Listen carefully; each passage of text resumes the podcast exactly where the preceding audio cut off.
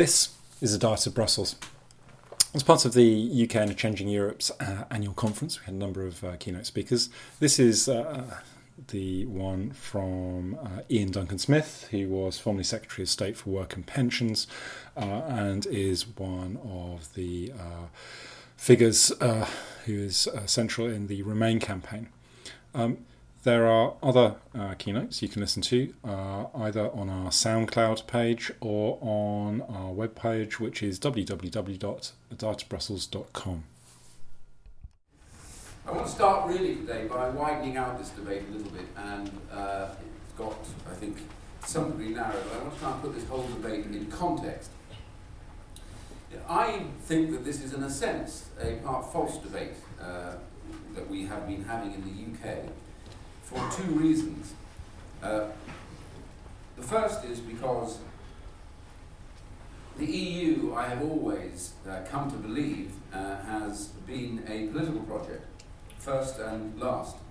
And it seems to be only in the UK, and I want to come back to this, uh, do we persistently talk only narrowly and solely about the idea uh, that this is all about a thing called the marketplace and just access to a marketplace. Uh, and I want to come back to that. It's not what happens when you talk or debate uh, in other countries around uh, the European Union. And the second uh, bit of the debate, which is what were the grounds really on which we were meant to be holding this debate? And I will come back and return to the Prime Minister's premise that he thought that the European Union wasn't working and it needed major overhaul and reform, uh, and he laid down some criteria for that. And the question really is he said that did we want to stay in a reformed European Union, not did we want to stay in the European Union, because the indication uh, was that the European Union wasn't working. And my particular personal journey on this, uh, when I first came into uh, Parliament in 1992, I was faced with an immediate decision as to whether or not to vote uh, for the Maastricht Treaty. Uh, I made the mistake of reading it. I was told later on, uh, for backbench politicians, never a good thing to read government business, but I read it. Uh, and uh, I just reached the conclusion myself that I didn't think that this uh, was what I had understood uh, my original vote uh, when we joined, and I voted to join the European Union, uh, that it was in those days the common market. And I thought this would take it further, having come out of the shadow in the back of the European single market and through the changes that took place in the previous treaty. And so I actually, all the way through, just simply said I wasn't in favour of leaving the European Union, I was in favour of somehow trying to get the change that was necessary in reforming it. And I think, in all accounts, I've always said that. But as I saw more and more treaties take place and more and more of this qualified majority voting taking more and more powers, I believe, away from national governments, moving from an intergovernmental uh, kind of structure to a much more supranational uh, and bureaucratic but central driven uh, engine, uh, then I just felt progressively more and more that was it capable of reform? And the last straw was really needing to get that reform and not getting what I thought was necessary. So I reached the conclusion that we were better off leaving. So let me refer back to the reason why I think this debate, in a sense, uh, divides into uh, two false premises in the sense that when uh, we set out to discuss this, we always discuss only the narrow end of it.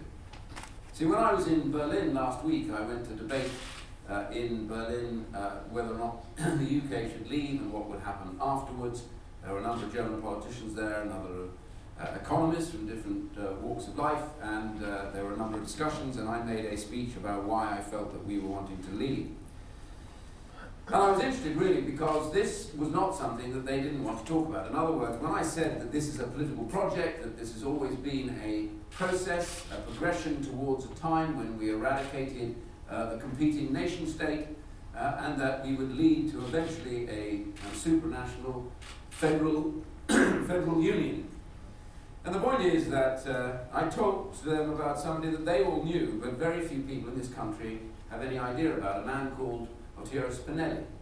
Uh, now, Mr. Spinelli is, uh, Spinelli is the unknown uh, character in uh, all of those great architects of where the European Union should go.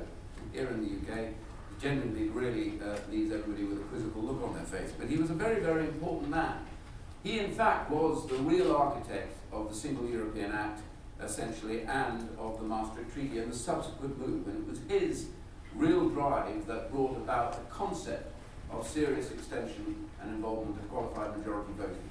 And he was very clear from the very beginning uh, uh, as to what he saw Europe should be, and many people adhere to him. There is now a, a, significant building in Brussels named after him. And I want to quote something that he wrote early on as just around the time of the Second World War. His view of why uh, this process needed to engage and end where he felt it, it should.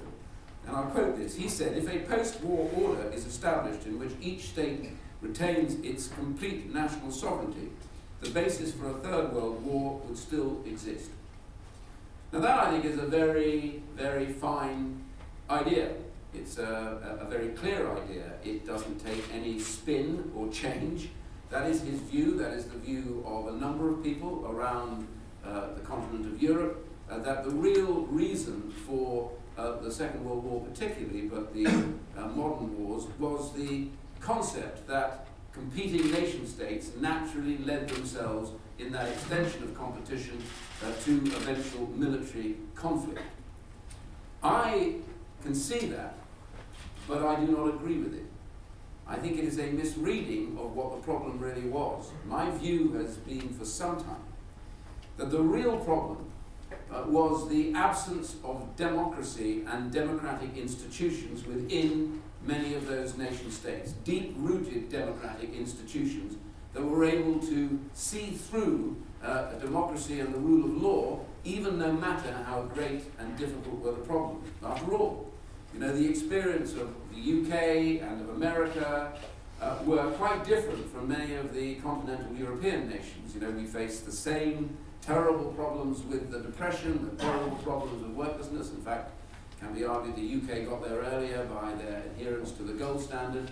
But nonetheless, uh, those, that anger, that genuine fear and worry uh, of lack of employment and lack of wages and all of those real deep and terrible conditions, people vented through the system and changed the governments. In America, they brought about Roosevelt and the New Deal. Uh, and in the UK, eventually Chamberlain uh, came to power and made changes as well here that started to move the economy back. Now, I don't say that they were perfect or that they managed magically to transform it, but I simply say that there is a genuine disagreement about the reason why we ended up at war. And my point about that is if you disagree about that, then you disagree, in essence, about what that grand plan was for the eventual solution to this, which is the overall eradication of that competing nation state. And my worry, I, I guess, in all of this is that in seeking to eradicate that concept of intergovernmentalism and the nation state as a, com- a competing set of organizations, that you are beginning to achieve some of the things that they set out not to achieve and to avoid.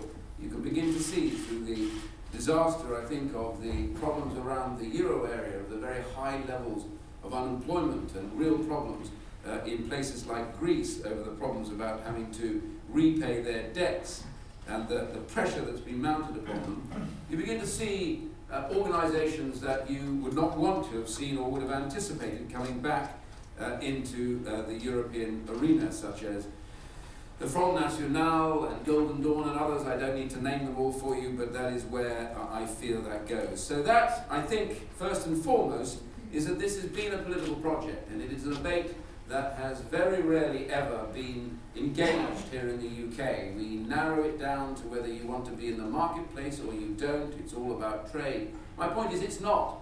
If it was all about the economy, then I think nations would have taken a very different view about the issues and the problems of the euro area and how to resolve those, even in the short and medium term, uh, because they don't, because it is part of a much bigger political drive. Why, for example, was Greece allowed into the euro in the first place when everybody knew uh, that actually uh, that their, uh, their GDP levels and their uh, levels of their economy were actually not as they were originally said to be. So that is the first point that I want to make in the course of this, that we do ourselves no favour when we engage in this in a completely narrow way. I think we need to understand the context, uh, that there is an overarching view and a belief that this should be the case. The second part of the point that I wanted to make was that uh, the Prime Minister went away at Bloomberg and made a speech in which I said earlier on he maintained that the European Union was not working. And he gave a list of the areas that needed hugely to be reformed and changed uh, to be able to make it a working organisation uh, that matched the needs and aspirations, I think he said, of the peoples uh, who inhabit the various nations of Europe. I want to read them to you because I think it's worth reminding ourselves of how uh, large that ambition was and how great that concept of reform could have been. He wanted to talk about the devolving again of social and employment legislation back to the nations. He talked about an opt out of the Charter of Fundamental Rights, which we did have, we thought, uh, but had been taken away from us. A limit to the power of the European Court of Justice. Stop the wasteful moving of EU parliaments from Brussels to Strasbourg. Reform of the common agricultural policy. Uh, change to the structural front. EU treaty change across the board. And in the second speech, he talked about border control and how we bring about a control to the levels of migration.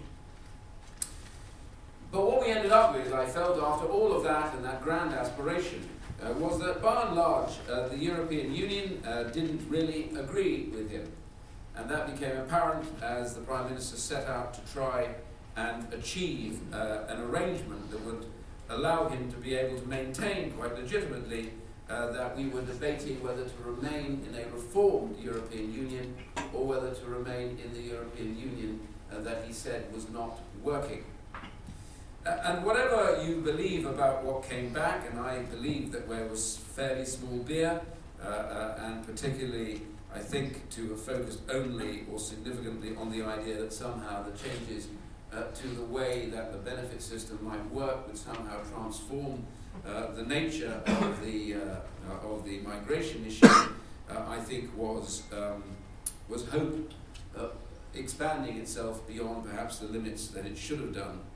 And when it was all done, most of it is still undefined, and particularly in that same area. Uh, and I want to quote to you, uh, which I'm sure you've all heard, but it's never a problem about re-quoting it, uh, from the Vice President of the European Parliament, uh, Count Lambsdorff, I think it was, who said, and I quote, when referring to the what the Prime Minister referred to as the reformed European Union, he said, actually, it's not legally binding, the whole thing is nothing more than a deal hammered out down at the local bazaar. And he made it very clear that as and when this comes in front of the European Parliament, it would not anyway remain much as it was when it was discussed. About all of that was that my concern, you know, if you want to remain and you believe passion, as I say, with what the whole original architecture of this is all about and the direction of travel, I absolutely applaud you for that. But if that is your belief, that's fine. But my view here was that we gave away for that something quite significant that allowed us, if anything, to at least protect some of our what we do from the changes that might come uh, from within uh, the euro area.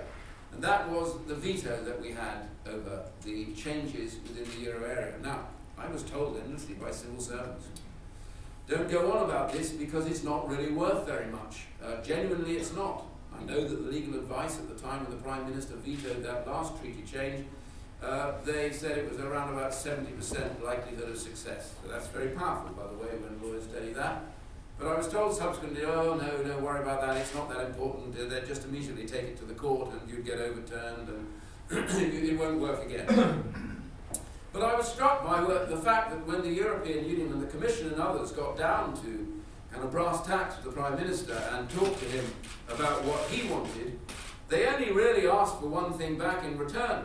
And I've done enough deals in business and worked out deals within government to know that uh, a deal is about what works in both directions. They ask for one thing and one thing only. They ask for the veto back. Now, you tell me if they didn't think it was important to get the veto taken away from us rather than for us to be left with it. I think that tells you pretty much everything you need to know about what they think of the veto. It's powerful, it's strong, and it could and would have helped stop things that we think that they shouldn't have happened. So I think this is important. I think that process, therefore, of the question that was originally set, we were to vote on a reformed European Union. And judging on what that test was, I have to tell you, I cannot understand why uh, my government is now deciding that they won't vote to leave the European Union, because after all, that was the logical step for the test that the Prime Minister set us all. And this matters, of course, because uh, as the House of Commons showed through uh, statutory instrument regulations and even uh, main primary legislation, some 60% of our laws are now directly uh, derived from uh, the Commission uh, and are overseen now by the European Court of Justice, which, you know, to be quite frank and to be fair, everybody in the European Union refers to this, that it is the Supreme Court on all matters to do with European, the acquis communautaire, but of course as the acquis now uh, extends itself into so much of domestic policy. It is therefore supreme in a huge amount of what we do. Now, I was interested again uh, when asked about whether the European Court was a Supreme Court. Uh, I would put my hand up and say, yep, it is a Supreme Court, that's what it functions as. Uh, but the Prime Minister and the government don't want to say that is the case. It is the case. Everywhere else in the European Union, uh, they admit it and accept it, and in many cases they think it's a good thing. Uh, I don't. But I do accept that it is actually true. It is the Supreme Court. I have no problem with saying it. And I think, therefore, the terms of the debate need to be set on that basis, which let's debate what uh, the reality there and what people really want rather than what we think we would like to see and what we hope for. And this, as a result, means that, therefore, we have had to accept certain things, and this is what this debate now becomes about, that flow from that concept uh, of that overarching federal union, which is this uh, concept of open borders uh, with no possibility of change. Uh, and that, of course, I believe has had big effects here in the UK. I don't think we've ever seen a time when we've seen the flow of migration uh, coming in uh, to the uh, United Kingdom in quite the way they have from the European Union.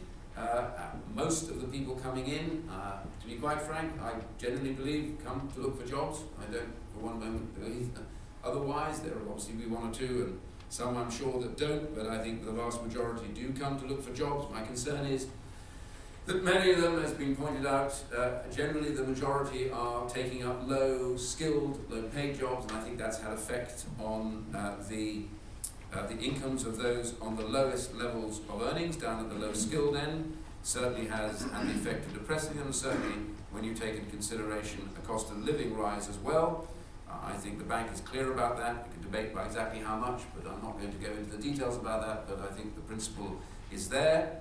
And I think the scale of it is also uh, sizable enough to create problems and issues in particular communities, but across the board. That is to say, migration which is uncontrolled becomes difficult to assimilate, uh, and that in turn causes problems uh, as well. And so that lack of an ability to assimilate at a level and a speed that is available is actually, therefore, what causes uh, the major problems. And, uh, you know, Stuart Rose uh, himself said, although it's very difficult to figure out what more he said because he seems to have gone missing, but I do understand that he is the chairman of the Remain campaign. But when he was out and about uh, talking about this very early on, he did make the point that, of course, you know, what would happen is uh, that wages would go up for many in Britain if we left. He saw that as a bad thing, uh, I actually think that is probably a good thing, but at least we agreed on one thing that that I think is likely to happen, uh, because controlling migration means you control the numbers coming in and competing on those jobs and allow people therefore uh, to, uh, uh, to receive the kind of monies that they should and not be so much uh, at the whim of many unscrupulous employers. And the pressure is also not just on the wages that we pay. The second area is, of course, in healthcare. There have been huge problems as a result of that un, uh, unrivaled scale of migration. GP registration has risen by 1.5 million in the last three or more years. I don't say by any means that this is all to do migration, but I think migration has a significant part to play with that. I think, again, with A&E attendances, risen from 14 to 22 million. Uh, there are obviously demographic issues in that, but migration, I think, is accepted, has played a large part in that. The number of schools having to be built has had to rise. Uh, that came out in a recent education report. And, and housing, I think the pressure on housing is perhaps almost the other part which has been felt most. Two thirds of additional households uh, in the last 15 years have been headed by someone who was born abroad. And we've had to build the latest figures from Migration Watch, some 240 houses every day, just to stand still on the levels of demand that come uh, from people coming in uh, from outside, for the most part, uh, into the country. And the bit that I think is really interesting for younger people is that this has driven actually driven up the ratio uh, of earnings uh, to capital when it comes to house purchase and even to rental. And the last figure that I saw said that the house price ratio to earnings is 8.7 to 1. 8.7 to 1. When I first bought a house, it was around about 3 to 3.5 to 1. And that means, and by the way, as I understand it, the latest figures that I saw, saw showed that that's almost double what it is in the United States, which is a country that has a similar level of home ownership to us.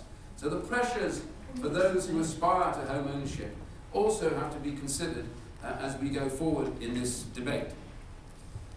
And that's why I want to say that when you look around at the threats uh, of where this is going, as the Eurozone itself continues with its deep malaise and problems, uh, with the very high levels of youth unemployment and adult unemployment, and many of those economies still fairly stagnant. And the governor of the Bank of England, the previous governor, saying that he thought and believed that the euro crisis uh, was not over yet uh, and was likely to get worse before it gets better.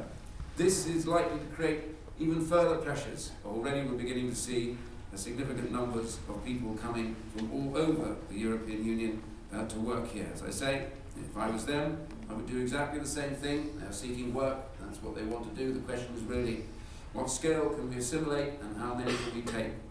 And this is really why I want to make the point that control of your borders is not about saying we don't know to migration, it's about saying we want to be able to set the scale and the speed at which we can bring people in, and we also want to have a view about really what we bring in to improve the quality of the economy and of our way of life. We need to be able to have a say about how that works. Do we need greater skills in engineering or software or in the health service or whatever? This brings me really on to the business and the economy, a few facts and figures about this, which I want to make the point about, which is you know, I've heard a lot about business people saying and organisations that we mustn't leave the European Union, it would cause a disaster for their businesses, the market that matters most to them, and everything else. And I'm sure when they say it, uh, they really believe it. And I think it's quite interesting to go and have a look at actually the, um, the way that they work their figures out in terms of the way that they invest. Always useful to see the balance sheet of a business because it tells you where they think they're going to be doing more business in the future years and what they think they will make of that. And it's quite interesting to look at these foreign investments from the UK into the European Union. And what you come to the conclusion is British business has been stripping money out of the European Union since before the, the big recession in 2007 8. In fact, it had been falling perpetually almost from the time that we joined. But what was interesting is it accelerated, and more importantly, it went negative. And so, what actually they've been doing is taking uh, money out. The net dis- disinvestment in the last six years is just under 80 billion pounds from UK business in the European Union. And that's declined by over 100 billion uh, from 2008 to 2014. So the amount of money uh, that was invested has gone down by over 100 billion.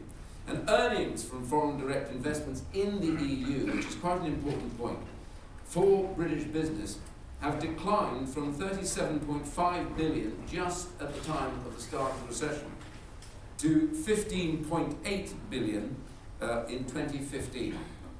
So their balance sheet tells you that actually they are no longer seeking to invest their money or their new money there, and when you ask where they're putting it, you will see that they are placing it hugely in the United States. We are the first or the second, it oscillates, uh, highest investor in the United States and in the emerging markets. I'm sure that makes common sense. Uh, I'm absolutely certain it does. Uh, but the reality is, therefore, that their view of the marketplace is that this marketplace is not a marketplace that is set to grow or is to be a flourishing marketplace and not one that will yield them any significant return for their investment.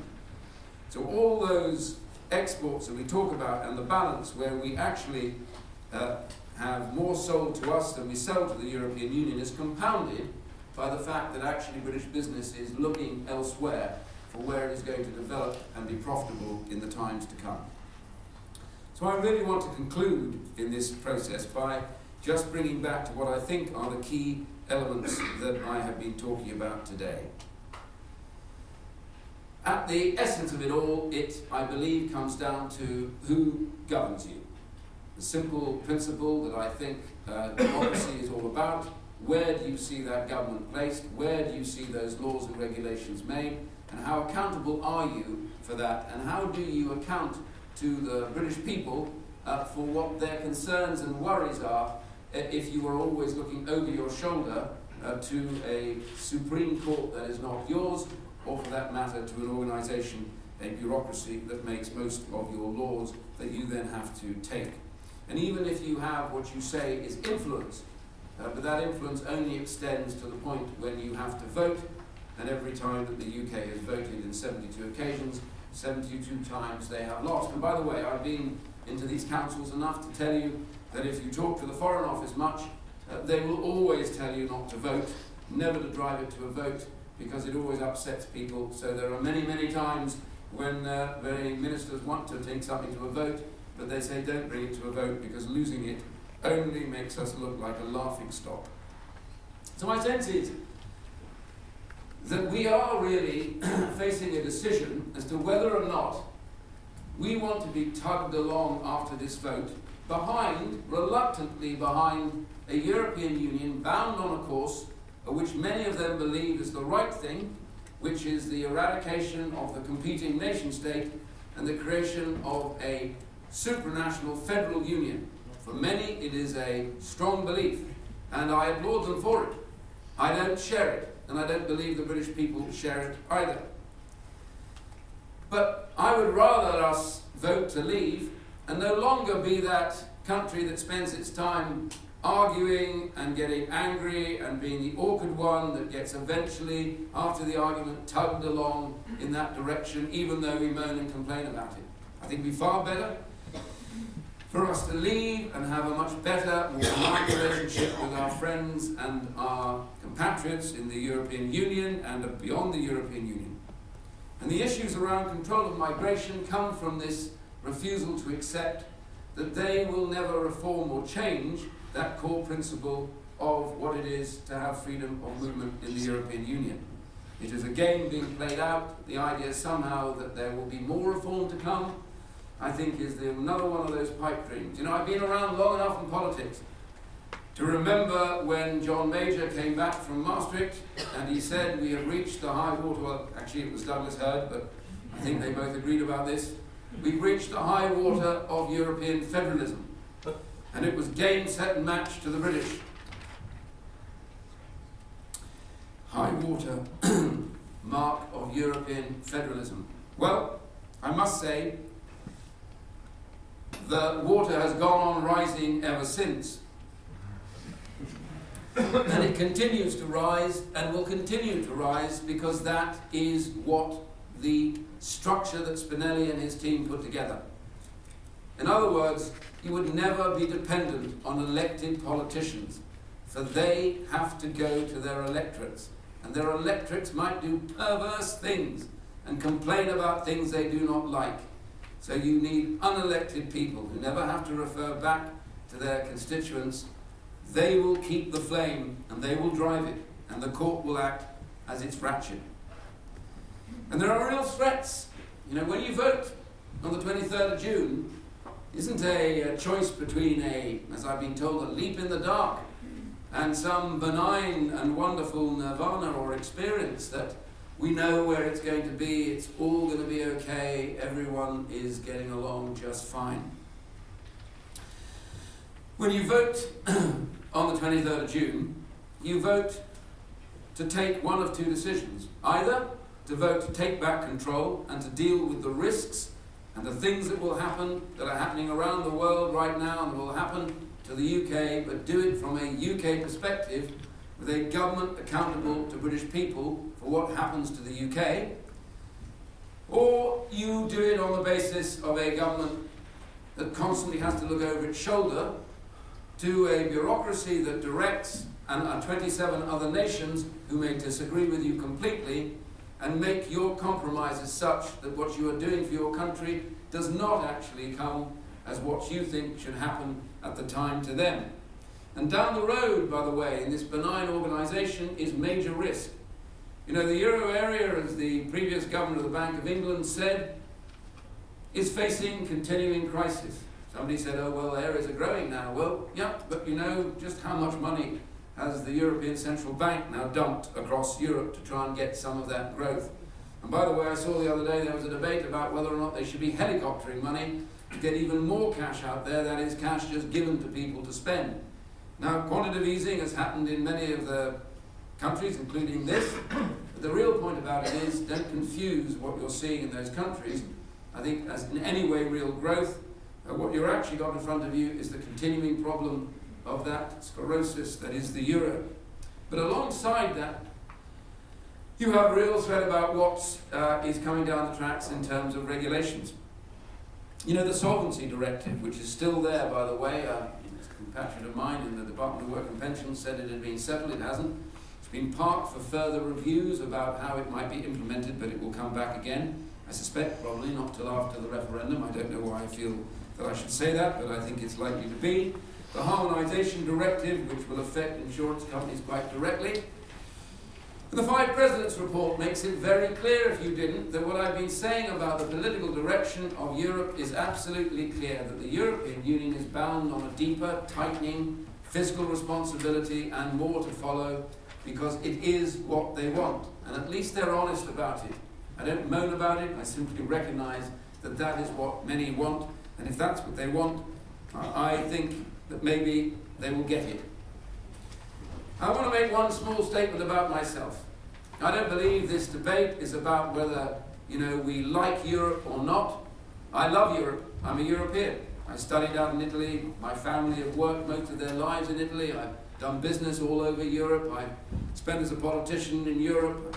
Passionate about many of the diversities of culture, language, the incredible renaissance of arts, etc., that take place. It's a wonderful continent. It's brilliant in many regards, possibly the most brilliant continent in the world. So I'm very keen to be part of that continent. So I don't believe we're leaving Europe. We're leaving the European Union.